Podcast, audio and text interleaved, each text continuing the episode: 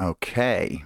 I think we are all working. Let's just double check this. I think so. Yep, all working. Wonderful. Okay, so um, hello everyone. Welcome to another episode of Chatter. Today I am here with Gavin O'Toole, freelance journalist. Gavin, welcome to the show. Thank you very much for having me.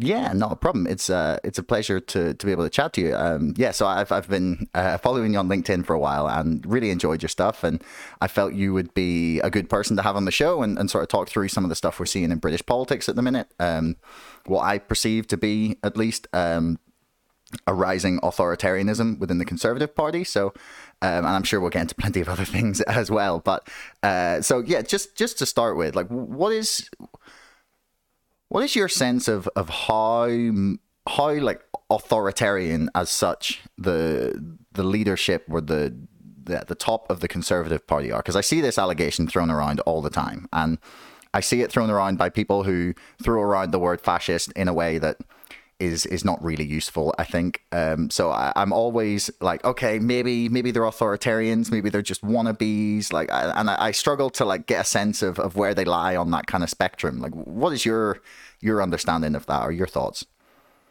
Okay, um, I mean, I come from it. I suppose, obviously, uh, I'm older, and I come from a generation, you know, that that can can look back at previous Tory incarnations and I have to say, so I lived through the Thatcher years. People are obviously pointing out a growing authoritarianism, but it doesn't look very different from where I'm standing to what we were experiencing then. Um, and so we're getting all the same mood music. For example, um, I know Priti Patel um, is a big fan of the death penalty. Mm. Well, the death penalty, just take that as a, as a kind of uh, emblematic um, Tory principle um, that you murder someone um, who you think, uh, and think being a very important word here, um, has murdered someone else.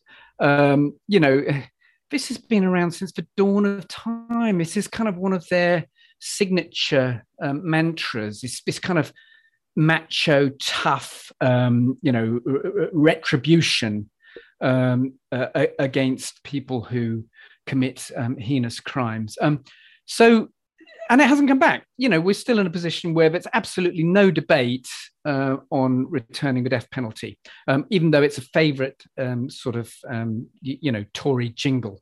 Um, what else have we got? I mean, we, we, we, we've got lots of um, sort of anti immigrant positions. We've got basically covert Islamophobia. But quite frankly, they've always been the case. In the 1970s, the debate about immigrants was very much kind of defined by Tory positions, and you know there are lots of slogans that um, probably emanated within the Tory party. If you look at your local, your average Conservative councillor in any kind of suburban area of Britain, um, they're pretty vile. The, the, opinions that they hold when you prop them up against the bar are, really, frankly, quite vile. Um, but they're they're not new, and and so at the end of the day, I'll be honest with you. My feeling is that they are no more or less authoritarian in terms of their reflexes um, than than any previous um, Conservative Party sort of manifestation, if that's the, if that's the right word. Mm. Um, but I think what we really need to do, um, to be honest, is not so much to talk about their kind of Tory reflexes and their you know their knee jerk reactions, which are always going to be very predictable. We need to look at what they're actually doing so the, the kind of policies or the proposals that this particular government have. And if you do that, um, it, it is quite a different picture because I think we're, we're looking across the board at um, a raft of really quite extreme um, policies and proposals in, in a whole set of areas um, that um, do suggest that, yeah, we, we're, we're actually experiencing a, an authoritarian moment. Mm. So you're saying basically that they have always held the beliefs and desires and opinions that the current party basically does. But the the issue here is that a lot of these sort of maybe I don't know ideas that would not have been put forward or would have been not had the support for it or uh, I don't know maybe they felt they couldn't get away with it in the past uh, that now we're seeing what they always would have done if they were able to get away with it, basically?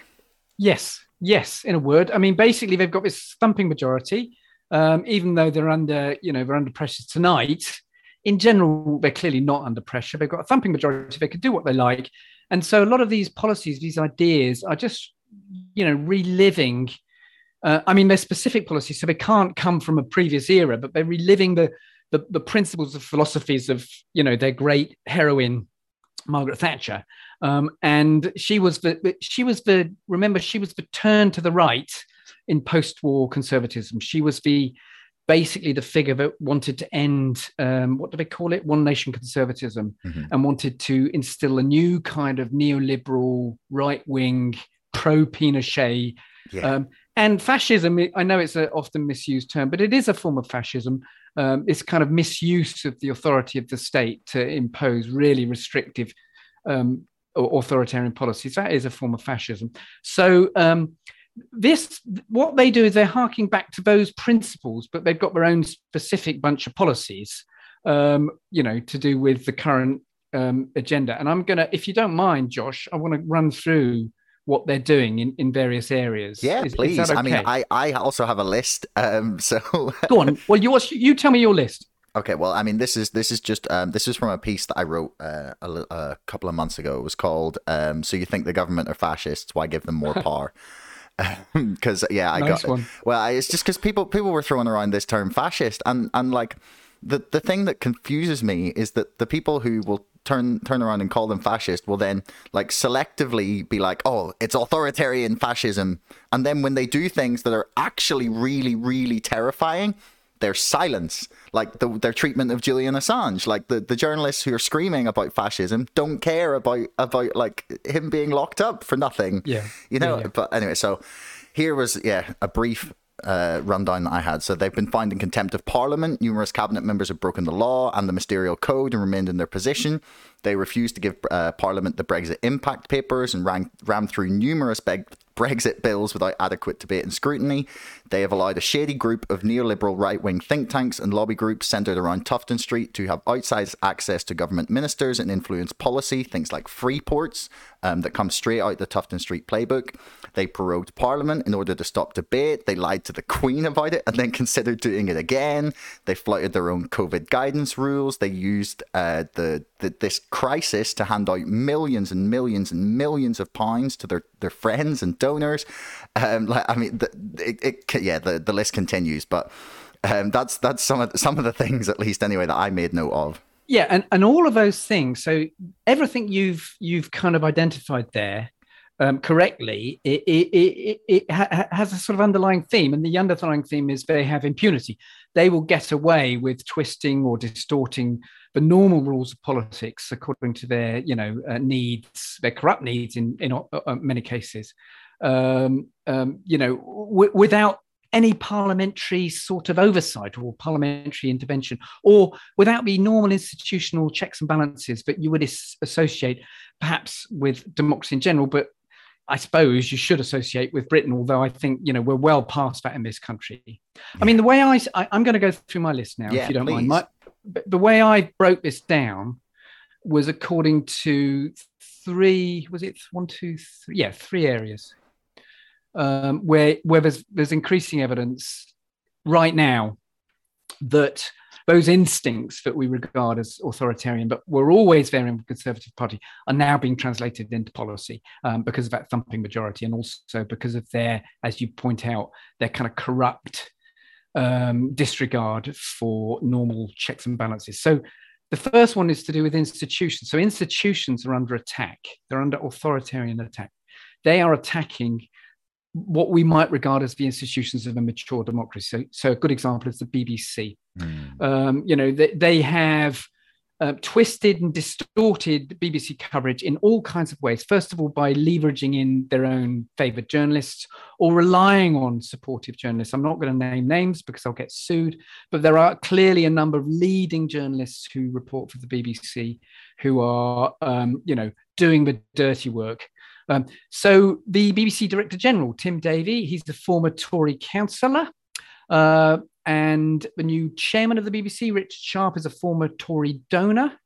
Um, they're all they're all regarded as important characters, you know, to the Conservatives. Um, the guy they tried obviously it, it, didn't happen because he got fed up and walked away in a hissy fit but they tried to to um, shoehorn Dacre into the regulator mm. so they are basically what they're trying to do is they're trying to as all right wingers do they're trying to um, gag the media they're trying to prevent liberal journalism within uh, within established national media institutions which means the kind of thing you do and and, and the role of smaller websites is absolutely critical because if the BBC can't speak out, if if they can't report with you know um, objectivity and impartiality, um, it falls to little people to do it, um, and and that's why you need to build a following. So that's one institution. Other institutions they're having a go at. Um, oh, this is a good one. Uh, also to do with freedom of speech. They're trying to I don't know how they, they, they want to introduce legislation that allow people um, who universities want to prevent from speaking. So these far right, you know, demagogues that come from all over the world, particularly America, um, they, they will have a right to speak. Universities will no longer, student unions will no longer be able to block them. Hmm. So they basically, this could see far right nationalists, um, Holocaust deniers, for example, being able to speak by law and if they're prevented to sue universities okay mm. um, it, this is a very problematic um, issue because honestly universities uh, shouldn't be, become um, uh, you know forums for uh, that kind of um, hate, hate speech the judiciary they want to protect the judiciary they, they say they want to to protect the judiciary um, from being drawn into political matters. Basically, what that means is they want to prevent judicial review in cases that they disagree with. Um, and so, um, you know, uh, I mean, I have to say, uh, there are, for example, to do with Northern Ireland, examples of this, where there are, you know, judicial decisions on Northern Ireland that, that the government doesn't like and therefore wants to be able to prevent. Um, so that's one area. Institutions. There are institutions that we associate with checks and balances are under attack.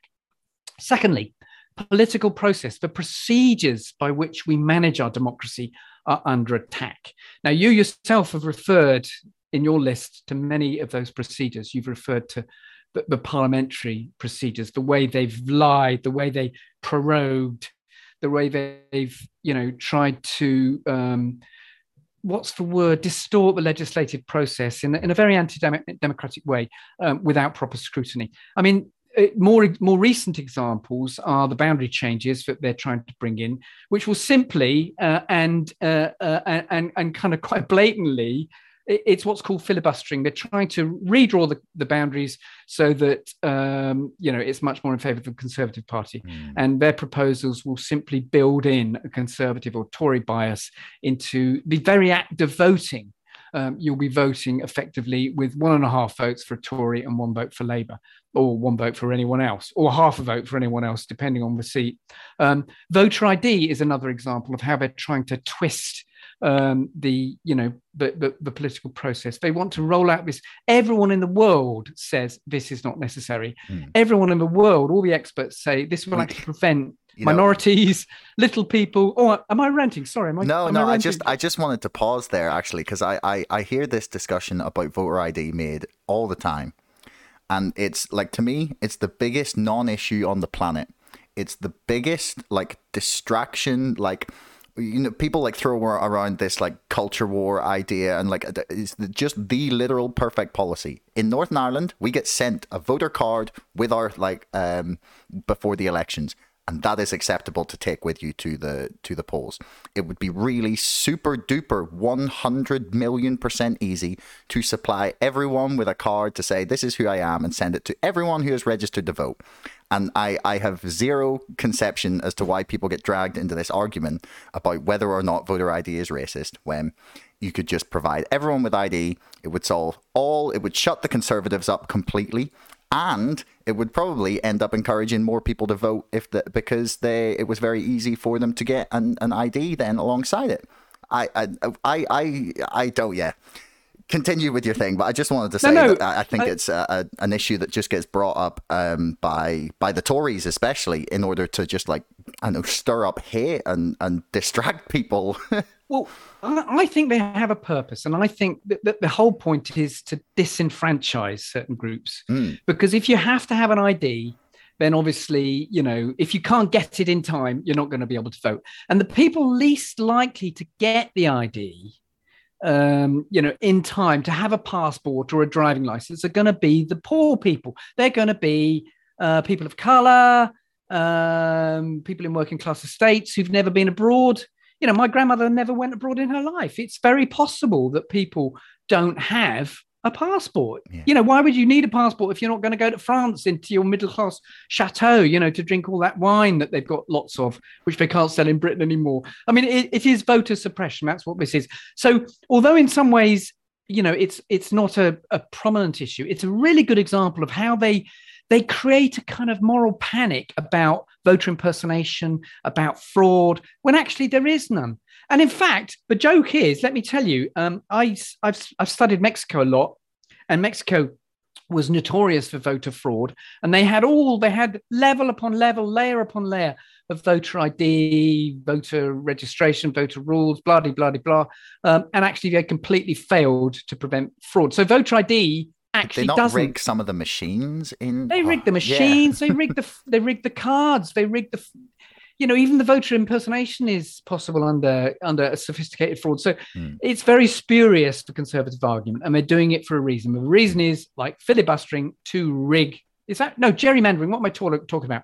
Gerrymandering, not filibustering. Hmm. gerrymandering to rig the political process. Um, so that's just another example. Shall I? I've got one more on my little list of three. Please. Right.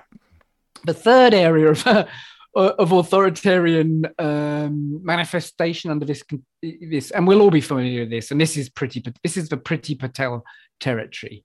Uh, policing and justice. Basically, this kind of macho, strutting Tory speak about the death penalty, about sending these very frightening signals about how tough they're going to be with anyone who does anything. I mean, there are two bills in particular that are very, very worrying. So obviously, the, everyone's talked a lot about the Police Crime Sentencing and Courts Bill, mm-hmm. which will uh, basically is the biggest threat to our right to protest in a generation. It will criminalize protesters who are annoying, and that means noisy. That means you can't protest because you can't protest and not be noisy. And at the same time, it will actually have a massive effect of, of, upon a community that matters a lot to me, the traveller Roma community. Um, this it seems like Priti Patel has actually you know, written this bill with that community in mind because so many Tory councillors in places like, you know, Norfolk uh, are so unhappy about people in caravans with, you know, children with snot under their noses um, running around and, um, and, and sort of wild dogs. Um, so uh, that's that's one of the areas that, is a clear attempt to suppress freedom of speech and to change ways of life that don't conform with that kind of, you know, what would you call it, Middle England conservative lifestyle um, of of kind of, you know, manicuring your garden and washing your car every fucking weekend. Um, right. The second bill, which is uh, probably a little bit more disturbing, but is it's completely under the radar because most people would not be interested. is It's called the Covert Human Intelligence. Oh, sorry, it's not a bill; it's now an act. The Covert Human Human Intelligence Sources Criminal Conduct Act. Um, and this actually allows um, state spooks, agents of MI5, agents of MI6, all these secret agents, but James Bond wannabes, to break the law. They are allowed to break the law in the service of their country. So, like, you know, what's his name? Um, that actor, Craig, what's his face, you know, with big muscles. You know they're allowed to go around beating people up probably torturing them certainly shooting them if it's you know in the national interest. Um, and also actually there's in a hidden a little hidden corner of this um, bill is that they will be able to use children to spy on their parents. Uh, and and and this specifically Wait, has in... hang on a second. Hold just just like hold yep. up. What do you mean they can use children to spy on their parents? Ch- children can be recruited as as informants by the by the security services by law if they have information under under that's incriminating about their terrorist presumably muslim parents yes fact yes So oh, that's a I mean, little this, bit 1984 in it. Oh, a little bit. I mean, come on. You know, this is just ridiculous. We're, we're into the, we're really now, um, Josh, into the realms of l- loony right wing Tory outlanders who live in, you know, some um, unpronounceable village in the middle of Norfolk. um, uh, but that's those are two those are two bills and acts. These are actually legislation that's underway. That there there there are other lots of other examples of this creeping authoritarianism. I mean, Priti Patel's, you know, they were in the paper today. Priti Patel's rules on immigrants are quite frankly hideous. Um, they're quite frankly racist. Yeah, they, Uh, want the to strip, rules- they want to strip the citizenship of, or have the ability to strip the citizenship of, I think, like six million people. Am I right there? That's right. That's right. And then deport them. I mean, this is, you know, this. we we what are we talking about here? Is this? What does that remind you of? Yeah, and I like, ah, you know, I, I, yeah, I, I, I hate to go there, um, but uh, the because I don't like invoking that because it, it just No, of course, um, of because course. it, it yeah there's there's That's plenty there's far. many examples in which you can talk about segregated societies without invoking that but obviously that's the one that always springs to mind because I don't know what it was like when you were at school but when I was at school we did I did I did seven years of history in in yeah in grammar school um, and because we still have grammar schools here um, or we did at least anyway and um, I think six of the seven we studied the Nazis um, so it's it's and and you know it's the big one that we all study, and I think that's probably why it gets invoked most often. But um, this is right because this this is what concerns me. Um, is that we're watching all of these moves go through, and there's like, what is what's happened to the opposition? Like, they're they're Well, no, toothless. I think this is a really important point. The point you're making is absolutely critically important because, in a way, in a proper functioning democracy, none of this would be of much concern if you felt that you could use the system, um, use the existing institutions and, and procedures to kind of uh, mount a spirited defense against this kind of creeping. auth- Um, the trouble is, it's happening in the context of what, to my mind at least, is a very limited democracy already. Um, we, you know, people, pe- pe- people never think about this, but Britain is actually a very restricted democracy. A good example of that, for example, um, and and Tories absolutely hate it when you bring this up, is proportion um, is uh, our voting system, first past the Mm. post.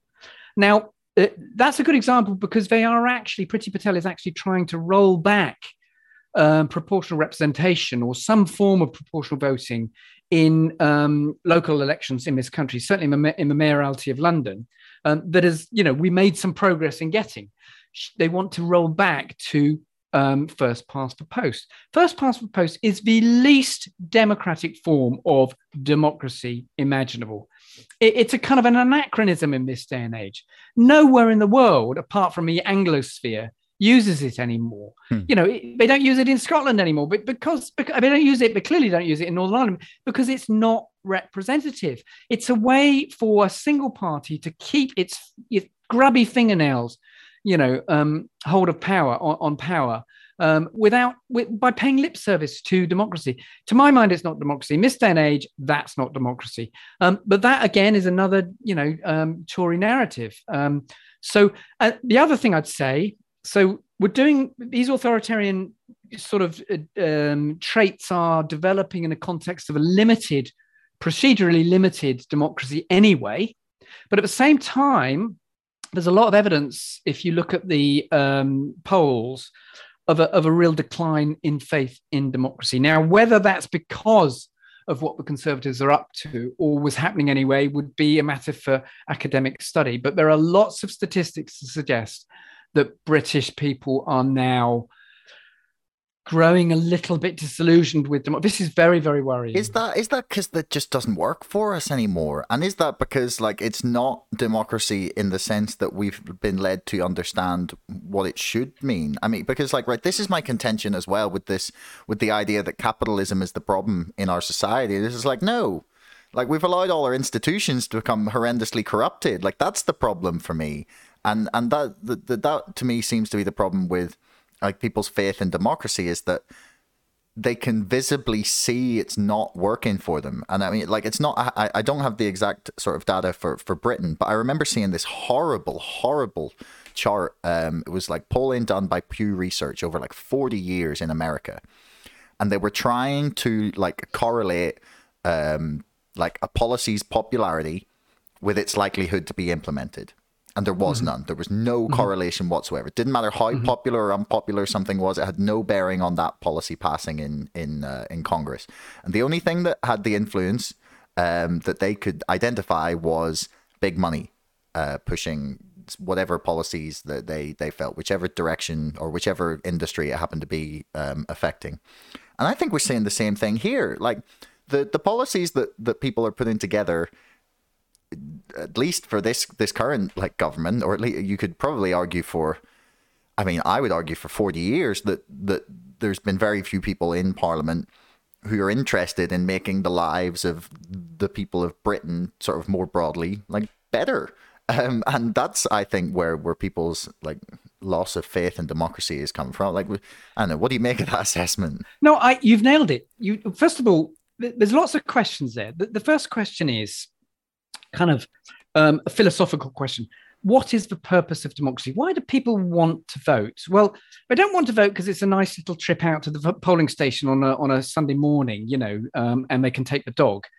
They want to vote because they want to improve their lives. They want to vote for a reason. They want better lives. Voting is a means of improving their lives and the lives of other, right? And then you mentioned earlier capitalism. This is intrinsically fundamentally and historically associated with capitalism. The reason for that is when I have to bang on about Marx here, and I'm very sorry, but but when when right. Karl Marx actually never used the word socialism, this is one of the biggest myths in history. He didn't refer to himself as a socialist. The only word he used that, that would possibly have currency today is communism. Um, but he, even then, he didn't use it very often. Uh, and communism to him related to the government by a specific kind of movement or party. But, but if you look at the history of socialist thought, what socialism really was, certainly in this country, was actually the struggle for democracy. So if you look at the early um, democratic movements, the Chartists, the Chartists in this country, that's the, that's the beginning of British socialism, um, were actually really their, their origins were in um, uh, extending the franchise, winning democracy for ordinary working people. Okay, and and that superimposed upon that was subsequent narratives and ideological debates, which which turned that into a form of socialism. But to my mind, they're in they're, they're absolutely the same thing. When you talk about socialism, what you're actually talking about is democracy. You're talking about extending the, the, the ability of ordinary working people to improve their lives by having a say on the way our money and our, our institutions and our common patrimony um, is used. That is what, to my mind, socialism is. It's it's actually got nothing to do with Soviet Russia and you know um, um, what's it, Joseph Stalin and the Second World War. It's it's about extending democracy. So to my mind, it is fundamentally related to capitalism. And if people are losing faith in democracy, it's because their democracy is not delivering what democracy is meant to deliver, which is real change and improvement in their lives. So, yes, they will turn to whoever's there to, to you know, who might make a difference. Of course, it's rational to do that. But what we're actually talking about here is a, is a collapse of faith as you say, in institutions, in processes, in democracy itself. Mm. Yeah, and then like I, so like to to build on then what's what's going on at the minute, and th- this is this is where I'm I'm really confused about um about the response from the Labour Party was the the the votes that are going on today about the the COVID certification program, and for me it, it, it falls into like the, the, it falls into like several categories debate is. Like a like is it going to to to like help reduce the spread of covid? And that's like an, another issue. But for me the thing that i think we're we're all like not focusing on is like just how this system could be abused by a government who has shown themselves to have no depths to which they will not stoop basically. And I'm concerned that that a it's it's a bad precedent to set for like uh, for a government to have control over a system that will grant access to people from a centralized place that they set the criteria.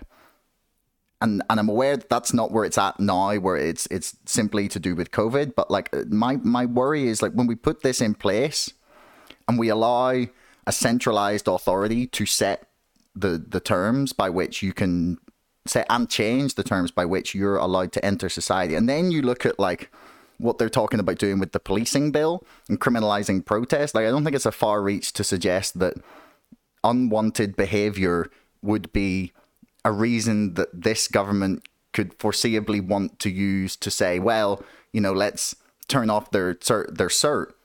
And that's why I'm like immensely opposed to it. And and I just I, I guess I wanted to like get your your take on whether you thought that was like something I should actually be concerned about and why maybe we haven't seen that actually talked about from from the the Labour Party because it seems like something you could really hammer the the Tories on. Okay, I, I mean, I think we have to be honest about the Labour Party's policy towards COVID. It has it has kind of hummed and hard. It's been very. Um, it's been very unclear and it hasn't been coherent uh, from the very beginning. Um, so, I, I, and frankly, I don't think that is very different to the Labour Party policy so far on a lot of things. um, do I agree with you on COVID? Um, the, the, the, kind of what would you call it? The, the, the I think I think where you're coming from is you're suggesting that the COVID pass debate is an example of a kind of growing COVID authoritarianism. Is is that what you're yeah, saying? Yeah, essentially, like my concern is that that it's now being like the the that this like emergency, which was like quite clearly an emergency, um, last last year, and for like I I can't I can't sit here and pretend like I would have known what to do. Like there was a lot of people commenting over the last eighteen months who were like, well, if I was in charge, it would all be fine. I'm always just like, mm, you know, this is to sit there and, and, you know, like actually have those decisions on your shoulders is, is difficult. Like, I don't know what I would have done. But now I think we're at a point where, like, awesome, the vaccines and the boosters seem to be working. We got like new drugs being approved in different parts of the world and trialed. And, and I think that they're now attempting to use this to distract from from their just the sheer level of corruption and to roll in a whole bunch of things that that we really need to talk about, like the policing bill and the online harms right. bill and, and things right. like that. You know, I just that that's that's, that's just my it's just my perspective on it. Like again, I, think I, that, I don't know what I, the right answer is, but I think that's the answer. I think you see, I probably disagree with you when it comes to the COVID passes. I'm I'm I'm less vexed, less exercised by the idea that you have to prove whether you've. It does. It frankly, it's it, to my mind, it's a distraction. But that's the point you're making. Maybe this is all a big distraction. Maybe this is really convenient, um, given the problems this government is facing, to kind of try and reorient the turret back to something that we all understand and is very obvious and in our face. And I'd probably agree with that. I, I, yes, I think you're right. I think it's actually, they've done this before. They have a track record of using serious um, and problematic public issues to their own political advantage. They're almost certainly trying to do that. Will they get away with it? Probably. They'll get away with it because they have the press in their pocket. The Labour Party is frankly nowhere to be found. Um, but as an issue, personally, I have to say, I'm just not that fussed about the whole showing whether you've got a vaccination thing. i tell you why, because I went to visit my daughter. My daughter lives in Berlin about a month and a half ago. And um, we had to show our COVID pass. We had to show it to go to the pub, for example. Um, and then they just took a note of it. In you go. I, you know, I just, it, frankly, I, I wasn't that bothered about it. Um, although they they clearly haven't got this right in Germany because it's you know it, it hasn't worked. I think maybe that's more important question, Josh. At the end of the day, will it work? And it hmm. probably not. Yeah, I mean, there was that that debate was happening in the Northern Ireland Assembly last night about it, and um, yeah, again, for me, it's uh, the question is, will it work, and why are they doing it? Um, like for with the about two weeks ago, do you remember what the media was talking about? We were talking like literally day and night about the second jobs. And I was like, thank, thank you, thank you, thank you. We are finally addressing this horrendous problem. And then, like, Boris Johnson gets a whiff of this new variant and decides, hey, let's go hell for leather with it. Even though the people who discovered it are saying, you know, we don't need to, like, go crazy. I know, like, obviously, caution, awesome, give people their boosters, yeah. Um, like, I don't know. I'm not saying that like it's not a, an issue, and this yeah, this is where it becomes difficult to talk about. Is like as I'm not saying that there's there's not like reasons to be concerned, or you know that people might not get ill, or, or any of these things. Is that I think yeah, I think he's using it as a dead cat basically to like throw yeah, that, that, but that, you know that's the Lynton Crosby saying you know you know throw a dead cat on the table and right. no right. one else will talk about anything else. so that's just i mean again this is just just my my take on on, on what's uh, happening i think you're ab- you're probably absolutely right on that boris will they will all try and do this um, I mean, if if if our job is anything, it's to try and separate what they're intending to do from what will actually happen. And will they get away with it? I don't think they will get away with it. Not this time, because no one. The thing is, no one believes what they do at all anymore this the legitimacy of this government, certainly in terms of the spoken word, has collapsed. Mm. There's absolutely no doubt about it. No one believes a single word that comes out of Boris's mouth. Um, and that is actually very problematic in a situation like this because you know you can't if if, if you can't trust the bloody government, you, who are you going to trust? Uh, and that's really and the scientists have said this. They've said this. This is a huge problem um, in terms of the way we move forward. Um, but um, it's not going to stop them trying it, is it? They're desperate. They're kind of, you know, they have a saying, for example, in Mexico, the last kick of the drowning man. What we're witnessing is the last kick of a drowning man. He's drowning. I, you know, I mean, I'm going to stick my neck out a bit, but I, my prediction is that Boris won't be with us in three months' time. Um, maybe by St. Patrick's Day, that would be great, wouldn't it? Good reason to drink. Um, well, I mean, I don't know. Like you see, right? This, this is then this is another thing I wanted to speak to you about. So this draws us nicely in here. Is that who comes next? Because like they, I don't, I don't know, like I don't know what the British public will be thinking about this. I don't know. Maybe we're fine with a new prime minister every eighteen months, um, but it seems like so. That, so we had David Cameron, then they knifed him in the back and they forced an election with Theresa May.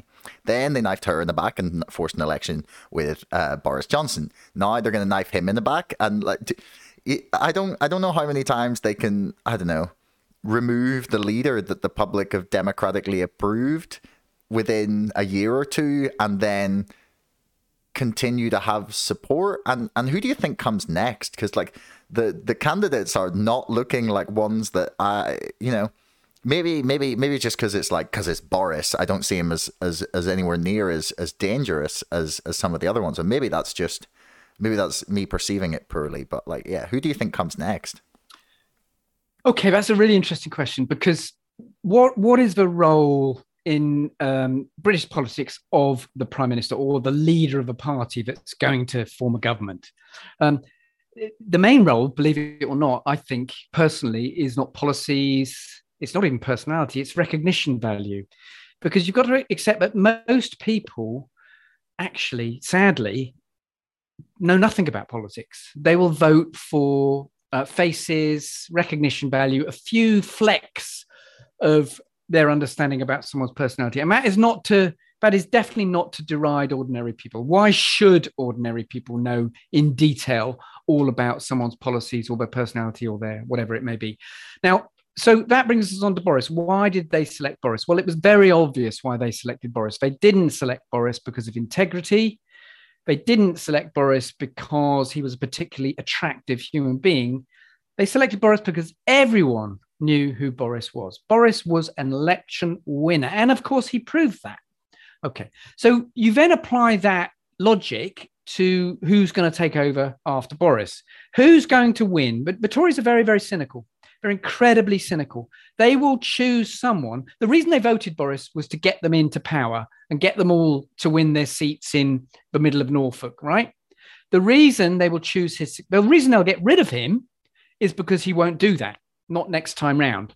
So they need someone else who will do that. So they will choose someone who will win them an election. Now, who's it going to be? Right.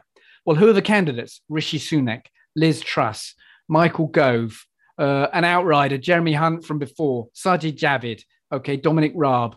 That's it, really. Mm. I can't see anyone else. Who of those is going to secure that recognition value without necessarily you know getting across the, the vile nature of conservative policies now your guess is as good as mine let's go through them rishi sunak well he's the front runner yeah, yeah he's the front runner maybe it's good. Um, i don't know i don't know if that flies It, why doesn't it fly, Josh? Tell me why. Because he's like uh, he's a multi multi millionaire ma- married to the daughter of a billionaire, and I, I don't know.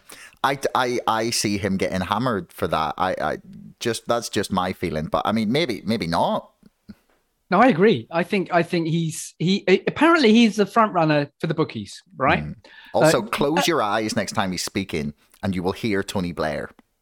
yeah, yeah. Well, he's he's very slick, isn't he? He's clearly modelled himself on Blair, mm-hmm. and he wears suits very well, and he's not got a fat belly like Boris.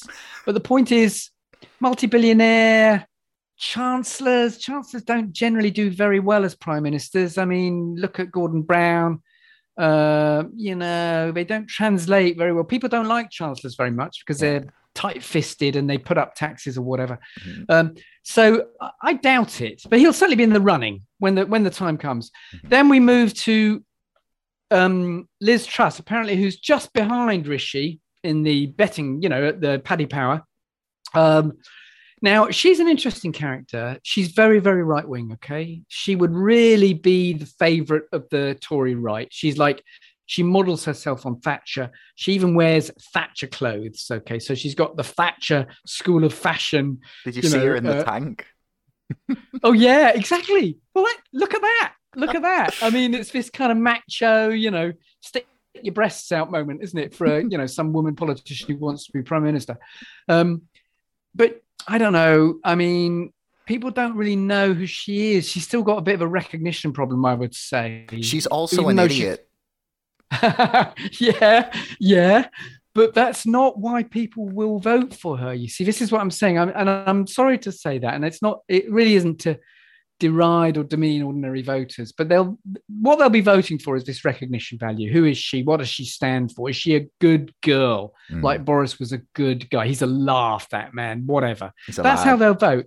It's mm. not how you and I would vote, but that I'm afraid is how most people will vote. Um, you know, um, and you know, when we are not to deride that because that's how ordinary people vote ordinary being you know a terribly derisive term i, I apologize for using it.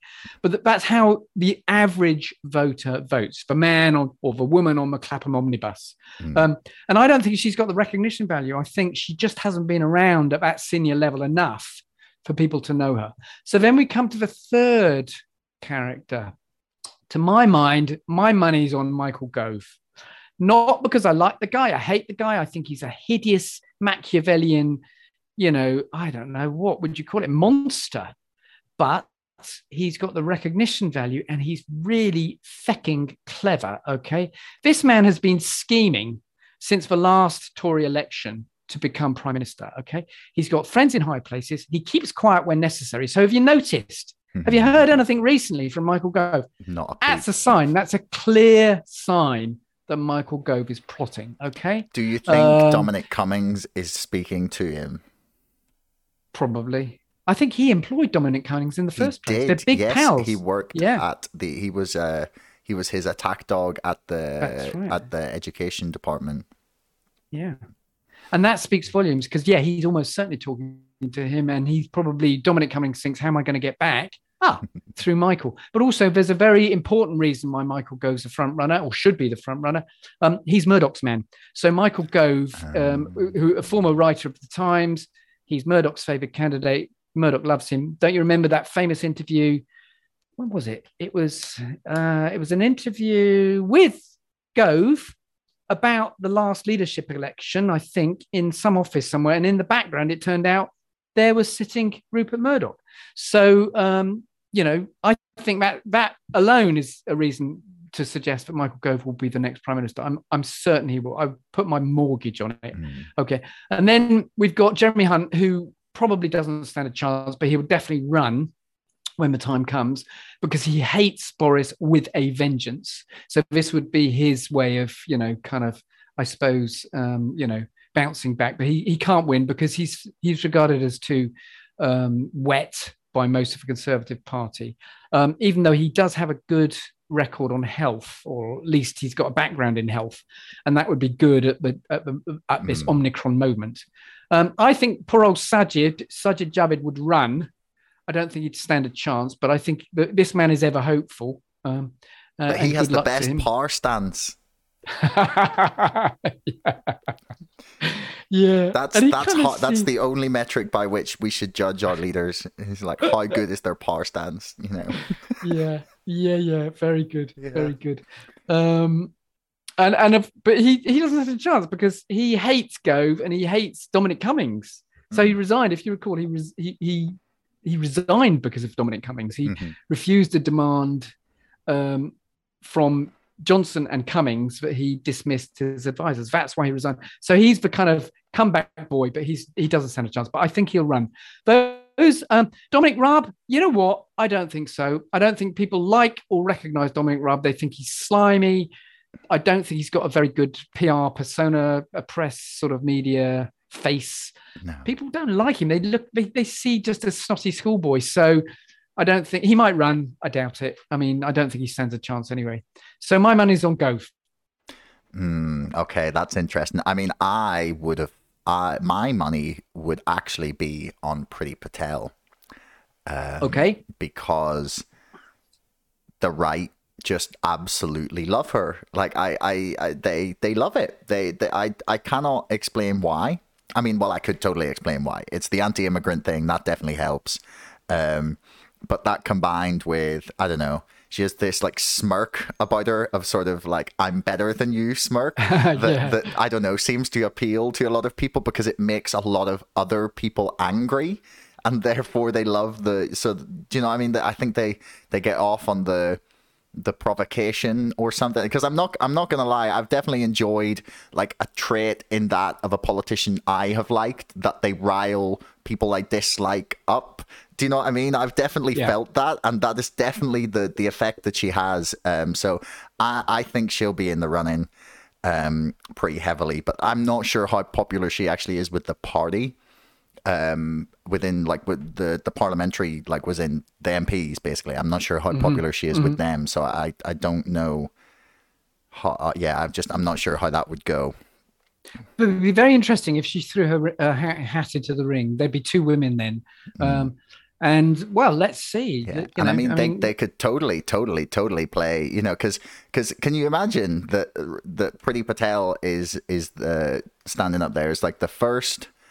They will hammer the Labour Party for it. They'll be like, "Oh, you're meant to be the party of like diversity and inclusion and all of these things and social justice, but yet why have you got a straight white man uh, who, sorry, like a who's a, a, member of the aristocracy, you know, Sir Keir Starmer, yeah, running yeah. against us with the th- with our third potentially female prime minister, uh, who, who is a daughter of immigrants, you know, like who's Absolutely. the racists now, you know, Absolutely. that's that's what they'll hammer if they if they get Priti Patel, or at least that's that's how I think they would try and sell it.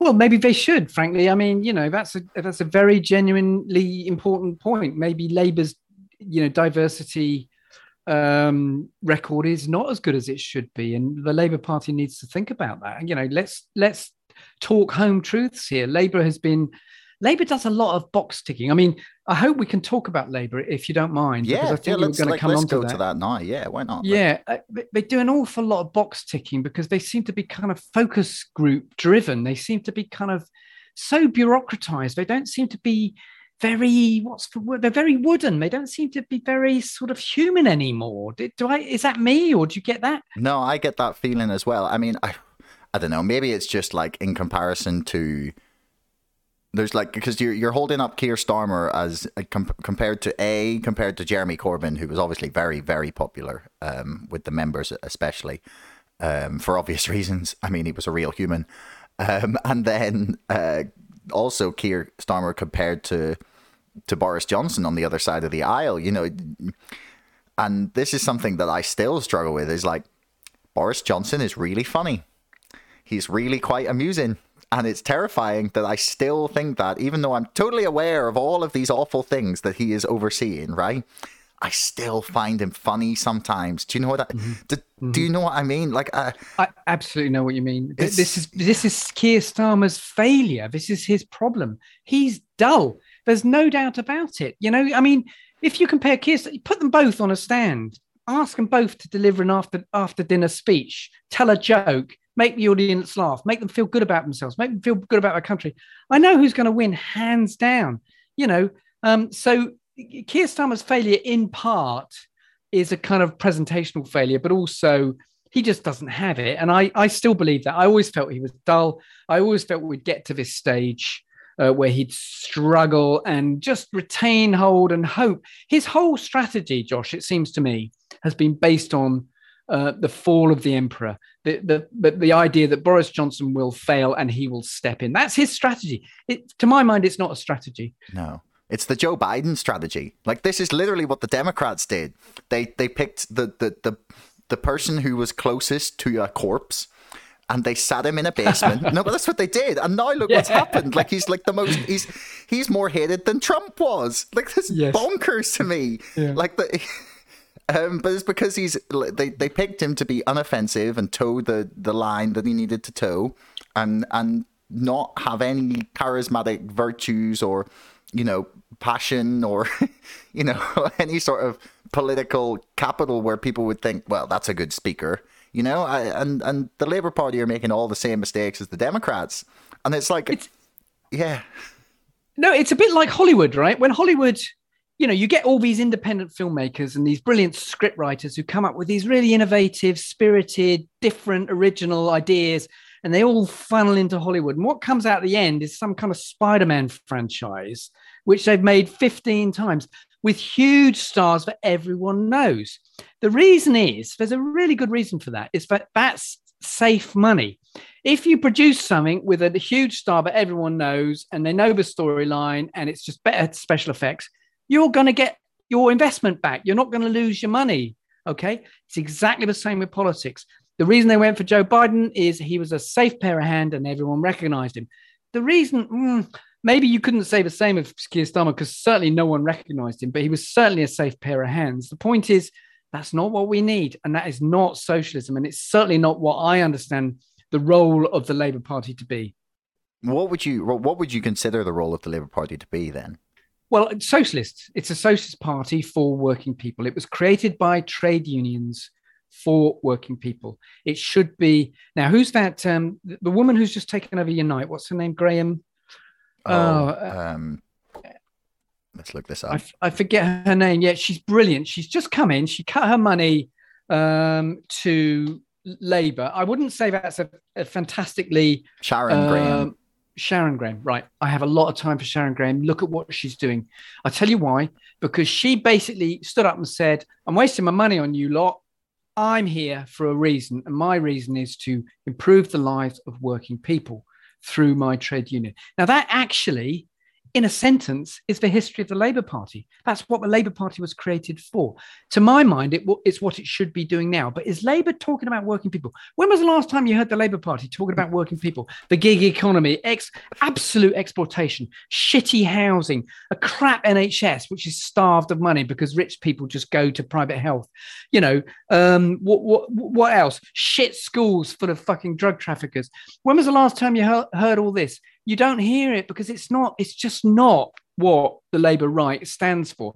The Labour right stands for winning power for power's sake. They do not stand for improving the lives of working people. No matter how much they say they do, they're lying. It's not true. Okay. They're, they're a kind of bureaucratic anomaly and they just want power. And it's not about parliament. This is about trade unions, the movement, improving the lives of working people, you know, and, and in a sense, sometimes I feel to hell with Parliament. You know, the Parliamentary Labour Party is almost like a separate party. Does it represent working people? Which of those Labour MPs is actually working class, really, really working class? You know, a real working class person who has to uh, rely on payday loans, you know, and has got a, a, a, mother in a care home with dementia and can't afford to pay the bills, uh, whose husband has left her because he's a shit lorry driver you know, and he can't stand being poor anymore and he wants to have some fun in Germany. You know, how many people in the Labour Party actually reflect that reality of British society? Or, I mean, the Labour Parliamentary Party? about well, half a dozen maybe. Yeah, it's it's it's it's awful. It's really, really, really awful. Um, and I like so this this this this is the question that I've actually been wondering about for for a little while, and I'm kind of waiting because I see the I see these things happening where where you know the, the Labour Party are betraying their base, arguably, and by, at the same at the same measure, the Conservative Party are also like weirdly betraying their base. So like so the the Labour Party, like you've laid out why that is, but the the Conservative Party are, or at least what I understood them to stand for was like that sort of right wing free market neoliberalism, like freedom sort of I don't know, quite a romanticized view of maybe they all think they're classical liberals, but you know, there's there's that sort of that faction of the party, and and they seem to have just and th- that that part of the party was not really is is quite libertarian. They're very anti big government, and um, they they're just being ignored at the minute like completely ignored by by the party. I mean, like all of the moves um, that are being made now are like completely antithetical to that kind of belief. Do you know? Um, and mm-hmm, definitely. And so mm-hmm. I, I like. Do, where are the new fucking parties? Like, who do we vote for? okay, you know this is a really important question, and I think it, it, you know you you did you did mention earlier about should the left does the left need a new party? Should yeah. the left form a new party? Now, I've got, I'm a complete hypocrite because I've actually wavered on this. At some stage, I think I've, I've said, yeah, we need to bloody withdraw from a Labour Party, mainly because I hate the right of the Labour Party. I think they're just such a parasitic tumor, you know, that is bleeding us dry. But I've, I, have i have wavered, um, Josh, and I, I think I've changed my mind. Okay. I'm, I was a member of the Labour Party. I'm not a member now. I left the Labour Party because of Starmer. I'm sorry. I was a Corbynista. I make no apologies for that. But I'm, I'm sorry I left, but maybe I should rejoin. I don't know. But the point is, my answer to the question, does the left need a new party right now, is no. Now, that would seem a bit strange in the era of, uh, of um, Starmer and the, the ascendant right.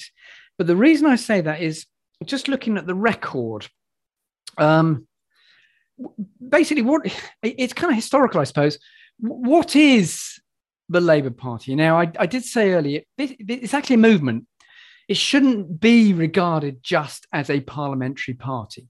The problem with the Labour movement is that the parliamentary party has occupied a disproportionately powerful position within it.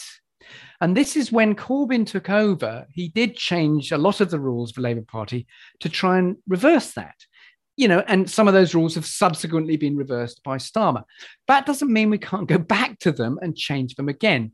Um, now, there have been, um, and, and I understand their frustration, um, splinter movements, obviously. Mm. Um, you look, there was, I don't know if you recall, in um, about 10 years ago, eight years ago, something like that, um, Ken Loach, the film director, but also he's a, a well-known activist, um, created a, a, party. He created a party called Left Unity. He got so fed up with the Blairite, Brownite axis, he said, "Sod it, we're going to create a new party," um, and he did. And it's called uh, Left Unity. Um, and what happened subsequently? They did get some members. People joined them as a party. Um, but in the first general election, they came along, um, the 2017 general election, they didn't run any candidates. They said, vote for Labour. Uh, and then in the 19 election, 2019 election, they didn't run any candidates. And they so there's no point forming a separate party if you're just going to recommend that they vote for the Labour Party. So that was a, a Labour. And then on the right, there have been failed experiments. Um, the classic one was the SDP in the 1980s, um, probably a little bit before your time, forgive me, but that was a disaster. Um, Shirley Williams, I, I, saw something written about her recently. She's still sort of talked about. Um, but basically, the SDP was a splinter group, social democrats who didn't like Michael Foot and the left of the Labour Party. At the time when militant the militant tendency had kind of infiltrated and they split off and they subsequently evaporated. They disappeared into history. It's very very hard to create a new party. There's lots of good organizational and procedural and financial reasons for that. It's very very hard.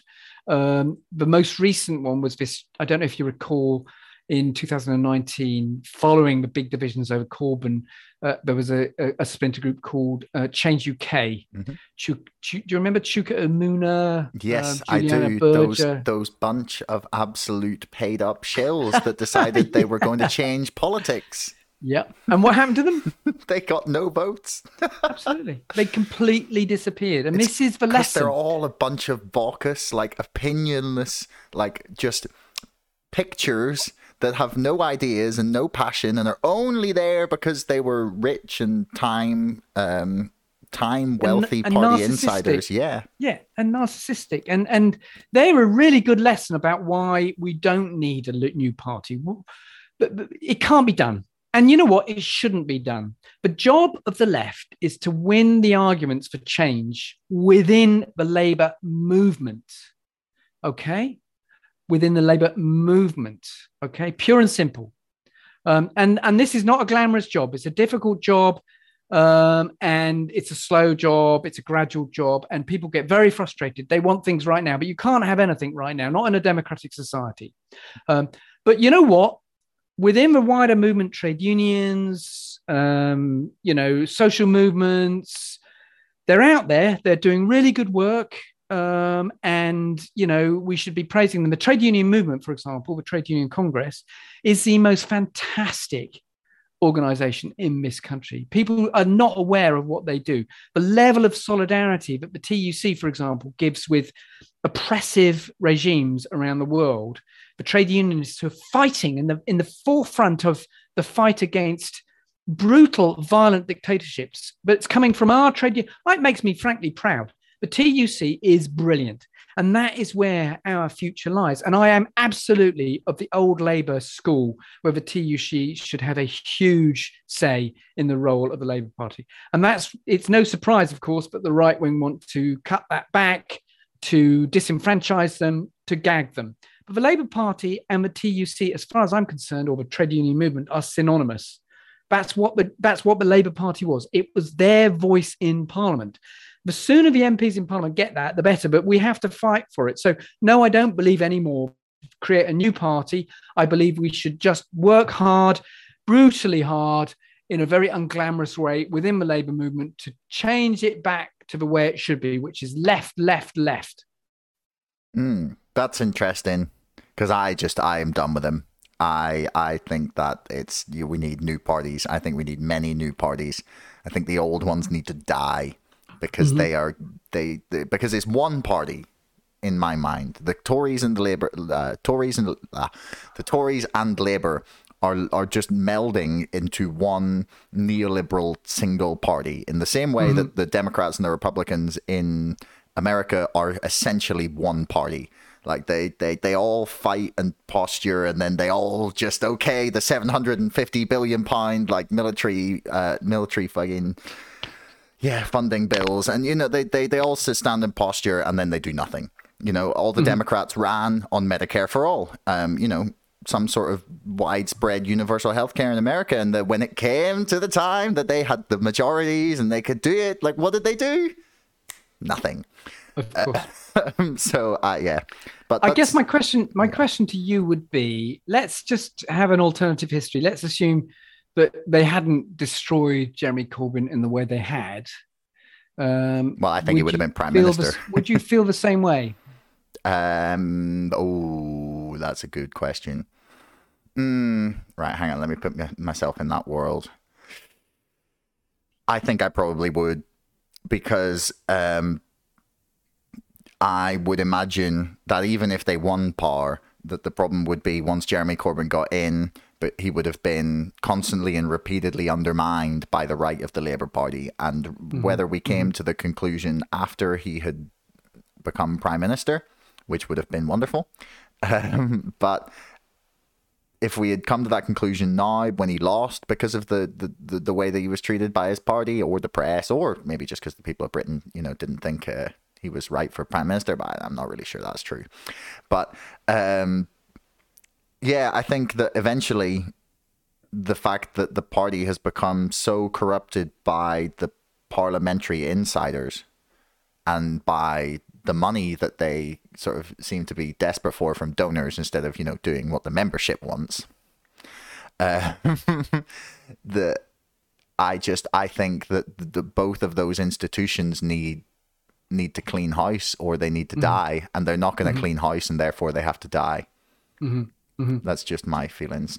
I mean, if you if you talk to right wingers in the Labour Party, they say the problem with the Labour Party is the left they can't win. You can never win an election with the left in power. And if you talk to left wingers in the Labour Party, they say the problem in the Labour Party is the right. They kind of constantly chip away and undermine you know, true socialist policies. Well, I know where I stand in that argument. So my my response would be not how do we deal with the left, but how do we deal with the right? And um, Jeremy Corbyn had it correct. He he got it right. The, the way to deal with them is to create um, mechanisms and structures within the Labour Party that ensures that the right wing and the parliamentary party are kept in its place. I think you can do this. You can do this with institutions and procedures. The thing is, um, you've got to get it right. And he clearly didn't get it right because they reversed a lot of it. So I kind of have some sympathy for your position.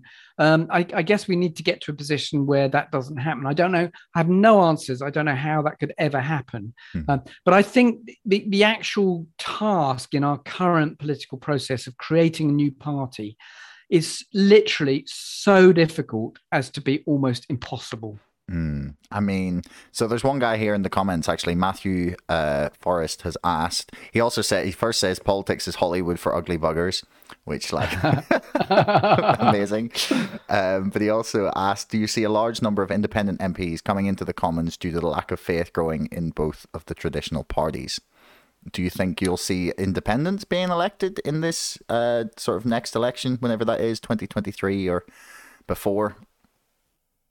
Um, gosh, I haven't even thought of that. Uh, no, I don't actually. To be honest, uh, I, I, mean, obviously, people lack faith in the in in both parties, and you know, there's no. I think that's what he's alluding to, and yeah, and I'd agree with that. But that that doesn't necessarily translate into them not voting for those parties, because the thing about a party, a party isn't necessarily um, a set of ideas. It's a label. It's a kind of identity that people, when they come to vote recognize this kind of idea of political recognition is really fundamentally important in a democracy. You have to know these people, you have to know the party. People recognize Labour, they recognize Conservative. It's no coincidence that these, these processes tend to have two very recognizable, ancient organizations. I think there's probably something in that. I'm not saying it's a good thing, but there is a huge um, premium in democratic politics or quasi democratic politics, as I would have it, in recognition, political recognition. So the, the, trouble independents face, they have a huge task. They on the ground. First of all, they have to be recognised, and it's very, very difficult if you're not, if you don't have that label, conservative or Labour, on the ground. Secondly, you don't have any access to funds. Thirdly, you don't have any access to um, people who are going to do on the hustings, workers from central office who are going to come down and put leaflets through your doors. It's really, really, really difficult to be an independent and to actually win an election. So only under very, very special circumstances would I say that succeeds. And, and that's usually when an MP has been so discredited and so disgraced. We had the Martin Bell, if you remember the guy in the white suit. But the point is, no, I don't I don't foresee a lot of independents flocking into Parliament. Personally, I may be wrong. I hope I'm wrong, but it would be quite a good thing. But even so, what kind of independents would they be? You know, some independents have crazy ideas. I mean, are we are we worried about what they think? Do we know what they stand for? Could these people be kind of what would you call it? Um, wolves in sheep's clothing? I don't know. Yes, we'll see. I mean, I I just get the feeling that if we were to have because we talked about first past the post there. So I feel like if we had PR, it would be that more parties would just sort of spring up through the sheer fact that people would feel credibly able to not throw their vote away. I think that's the main barrier to like a, a, real like a because so if you look at say 2014 or 2015 even sorry and the the parliamentary elections when when UKIP for example what did they get like 4 or 5 million votes? That would have translated into a whole bunch of seats. And to me that would have been incredible for British politics to have a sudden new party like uh, a undermining the Tories and and proving that you don't need to be Labour or the Conservatives to win some votes and have a swing in Parliament. And for me, so for me, like the biggest the biggest obstacle is is first past the post to a new party, really. Well, I mean, I mean, I totally agree, but I mean, how likely is it that that's going to be changed? If they did try, yes. if you remember, under have, the Lib Dems. I have quizzed um, people from Makes Vote Make Votes Matter about this because they're like, "It's all good. We're going to get the Labour Party on board," and I'm like, "Really? They're not going to get on board?" Like, you know what, Josh? If you want to change this, and and make votes matter should actually abandon everything and put all of its money and all of its efforts into stop funding hate stop funding hate um, is is that group that you know challenges the daily mail it challenges right-wing journalism it challenges the advertisers who put money into right-wing journalism right-wing newspapers if you eh, broaden that campaign to a broad campaign against the right-wing press you'd be able to solve a lot of these problems but all of the problems we're talking about derive from the fact that this country does not have a free media. It has a media that is heavily, heavily dominated by right wingers, a right wing press, an establishment press. And that's why good ideas that would be of benefit to ordinary people, like PR, for example, never, never even get off the ground. Never, they don't even see the light of day. Yeah, yeah. I would love a an actual classically liberal press. That would be awesome. Um, that would be the dream, really. um, but but yeah, there we go. Unfortunately, so um, Gavin, for for moving towards wrapping up here, um, what are your do you have any predictions for for the for 2022 perhaps in politics like do you think do you think Boris will really go in what did you say March St Patrick's Day do you really see that as being the most likely option yeah, I'm going to stick my neck out. I'm going to say Mar- Boris will be gone by March. I can't see him surviving. Not because he might be able to engineer a slight rebound over Christmas. Maybe he will. But I think the guy is systemically flawed. I think if he if he does engineer a rebound over Christmas, he'll only screw it up in January or February. And he is so corrupt mm. and so dishonest that there are literally hundreds of skeletons in his, cl- his cupboard. Oh, I thought you were going to say children. Um, well, word on the street is that that may also be the case, but I'm not going to say anything about that. Uh, listen, he's like he's Robert gonna... Baratheon in Game of Thrones, you know. He is. He's like Genghis Khan. He's got so many bloody children, but no one knows. Anyway, we better not go there. But the point is, um, I, I don't see how he can survive because. But the question at the end of the day is, will he win them the next election? Now, if the Tory MPs, and I think we had the vote today, what do we have? We had a rebellion. 98 Conservative MPs voted against plans for mandatory COVID passes. That's a rebellion of 98. Mm. That's massive. Okay. Now, uh, 63 voted against mandatory vaccination, blah, blah, blah. The point is, that's actually a, for, a, for a ruling party with a majority of 100, that's a massive majority sort of undermining earthquake of a rebellion. The point being is that if he's going to face rebellions like that from now on, he's finished. Boris is finished. That's my prediction for 2022. Whether we'll get anything better, I don't know. I think we'll get better governance because I don't think anyone could be as bad as Boris. uh, but but but it's not the kind of governance I want because it'll still be right wing, loony right wing, you know, kind of Tory from a Shire's mm. sort of fascism. But sorry to use the word fascism. But the point is, um, what else? What globally or just Britain? I can't just see Britain. anything else changing. I can't. Can you? What what do you? What's your prediction? Ooh, I don't know. I would predict that. I just have this sneaking feeling that they won't, like, that they'll posture about removing him, but they won't. Like, Theresa May was doing things that were far more unpopular with the majority of the Conservative Party surrounding Brexit. And she hung on for, I don't know how many years, was it? Three and a half? Three and a half mm-hmm, years? Yeah. Mm-hmm. And she wasn't like anywhere near as personally popular as Boris is. And and I just I cannot see them removing him when he's like and I, I know that he's he is a liar and a charlat- charlatan, but he still seems to be a more of an electoral asset than any of the other sorry any of the other possible candidates. That's Yeah. just that's just what I think. I, I I just get the feeling that they may not remove him because of that. And I know that he's they're taking a hit at the minute in the polls, but it's from what I can tell, that's not going directly conservative to Labour. That's going conservative to um, reform, like the the, Right. the new brand of the Brexit party. Sure. So that's where they're losing the votes to. And I would believe that they think very strongly that they could win those back with the correct messaging. So I don't yet. That's just my feeling is that they Well, I, I guess him. what we need to do is wait until Thursday, isn't it? Because that's when we've got the Shropshire by-election, um, and a lot depends on what happens there. Because that's you know a safe Tory seat, and if there is an upset there, I think that will basically answer the question. Hmm. Because you can't, but we don't know. I mean, obviously the Lib Dems are saying that the bookies are now putting money on a Lib Dem win. Um, that's also actually a good sign. But we don't know. The Lib Dems are saying nothing's guaranteed. Of course, they would say that, wouldn't they? Uh, people are very, very unhappy. I think Tory voters are very unhappy.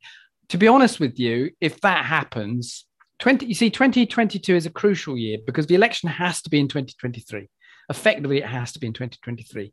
And you have to have a candidate, leading candidate, a, a party leader in place for at least a year before an election because of recognition value. Mhm. So let's say it's in August, September 2023. They need to have a new leader in place sort of by the middle of 2022, which means time is running out. Now, if they get hammered in this election and maybe there's another one and there's more scandals and maybe there's a little bit rebound or whatever, and then Labour starts unveiling some popular policies, you know, they've got a problem Well, on their hands. So that's a whole different question. Like, well, that's a whole different question. But the point is, they, they're going to have to make a decision. They're going to have to act. It's almost like they, they've got a window of opportunity. They can't leave it too long. hmm, Okay. get Boris. done. so, yeah, roll of the dice time, isn't it? Yeah. Yeah. Well, I guess we will see. Um, but anyway, um, thanks everyone for listening. Uh, Gavin, thank you very much for joining me. It's been uh, yeah a really really fun and uh, fascinating conversation. Yeah. Thanks for having me, Josh. I've really enjoyed it. Thank you. No problem. Um, so yeah, thanks everyone. We'll see you see you next time. Pre-order my book as usual, and uh, yeah, thank you.